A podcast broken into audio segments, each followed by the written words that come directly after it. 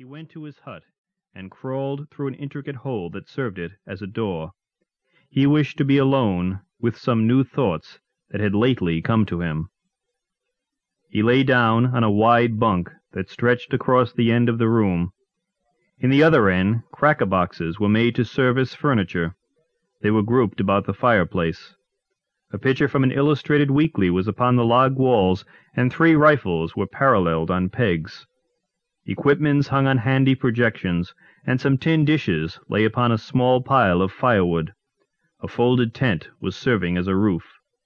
The sunlight without, beating upon it, made it glow a light yellow shade.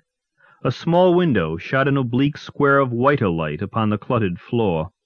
The smoke from the fire at times neglected the clay chimney and wreathed into the room, and this flimsy chimney of clay and sticks made endless threats to set ablaze the whole establishment. The youth was in a little trance of astonishment. So they were at last going to fight. On the morrow, perhaps, there would be a battle, and he would be in it. For a time he was obliged to labor to make himself believe. He could not accept with assurance an omen that he was about to mingle in one of those great affairs of the earth. He had of course dreamed of battles all his life, of vague and bloody conflicts that had thrilled him with their sweep and fire. In visions he had seen himself in many struggles. He had imagined peoples secure in the shadow of his eagle-eyed prowess. But awake, he had regarded battles as crimson blotches on the pages of the past. He had put them as things of the bygone, with his thought images of heavy crowns and high castles. There was a portion of the world's history which he had regarded as the time of wars, but it, he thought, had been long gone over the horizon and had disappeared forever. From his home, his youthful eyes had looked upon the war in his own country with distrust. It must be some sort of a play affair. He had long despaired of witnessing a Greek-like struggle. Such would be no more, he had said. Men were better or more timid. Secular and religious education had effaced the throat-grappling instinct, or else firm finance held in check the passions. He had burned several times to enlist. Tales of the great movements shook the land. They might not be distinctly Homeric, but there seemed to be much glory in them. He had read of marches, sieges, conflicts, and he had longed to see it all. His busy mind had drawn for him large pictures, extravagant in color, lurid with breathless deeds. But his mother had discouraged him. She had affected to look with some contempt upon the quality of his war ardor and patriotism.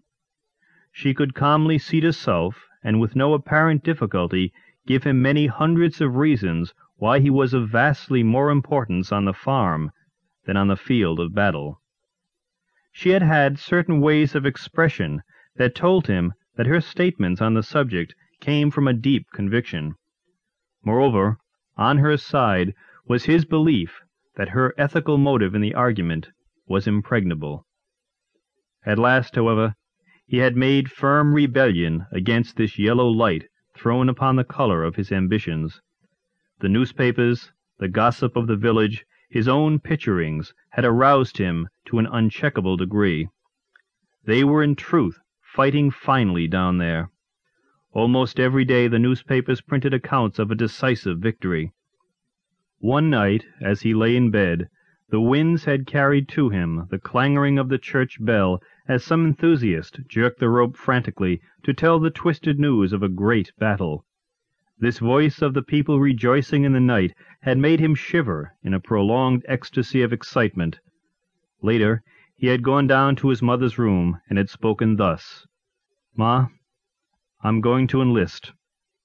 Henry, don't you be a fool, his mother had replied. She had then covered her face with the quilt. There was an end to the matter for that night.